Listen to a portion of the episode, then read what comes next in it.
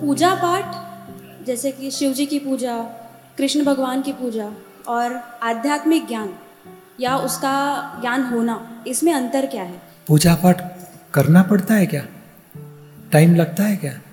हाँ वो करना पड़ता है, क्रिया है, वो धर्म में बताया गया है, वो हम फॉलो करते हैं, उसे पुण्य मिलेगा तो भी हमारी चित्त की एकाग्रता होनी चाहिए।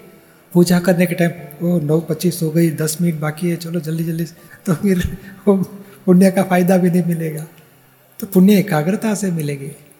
और वो धर्म बोला जाता है, क्योंकि उतना टाइम हम भगवान का नाम लिया और अध्यात्म यानी अविनाशी आत्मा के सन्मुख होना, अविनाशी आत्मा का साक्षात्कार पाना। और खुद रामचंद्र जी, शिव भगवान, कृष्ण भगवान कृष्ण भगवान कभी नहीं बोले कि मैं हूँ कृष्ण। अर्जुन को हे अर्जुन, तू जिसे कृष्ण कहता है, वो मैं नहीं, मुझे तत्व स्वरूप से पहचान।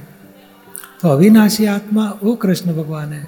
चिदानंद रूपो शिवोहम वो शिव स्वरूप है तत्व स्वरूप आत्मा। तो ये अध्यात्म में आत्म साक्षात्कार पाना, उसको संजोग, काल, क्षेत्र, क्रिया, कोई ज़रूरत नहीं है। जागृति ज़रूरत है। और आत्मा का स्वभाव में खुद आ गया। आत्मा का स्वभाव ज्ञाता दृष्टा है। वो जागृति में रहना ज्ञाता दृष्टा क्रिया, मंत्र, जाप, पाठ सब छूट जाता है। और रिलेटिव है, और है रियल है। इसे कर्म बंधन नहीं होगा, और रिलेटिव से पुण्य बंधन होएगा। गलत नहीं है। पुण्य का फल वापस संसार में भुगतने के लिए आना पड़ता है। अच्छे पति मिलेंगे, अच्छे पुत्र, अच्छे माँ बाप अच्छा धर्म मिलेगा। और अध्यात्म से नया कर्म बंधन नहीं होता है। और कर्म के फल भुगत लिए, नया कर्म नहीं बना तो मोक्ष मिलेगा।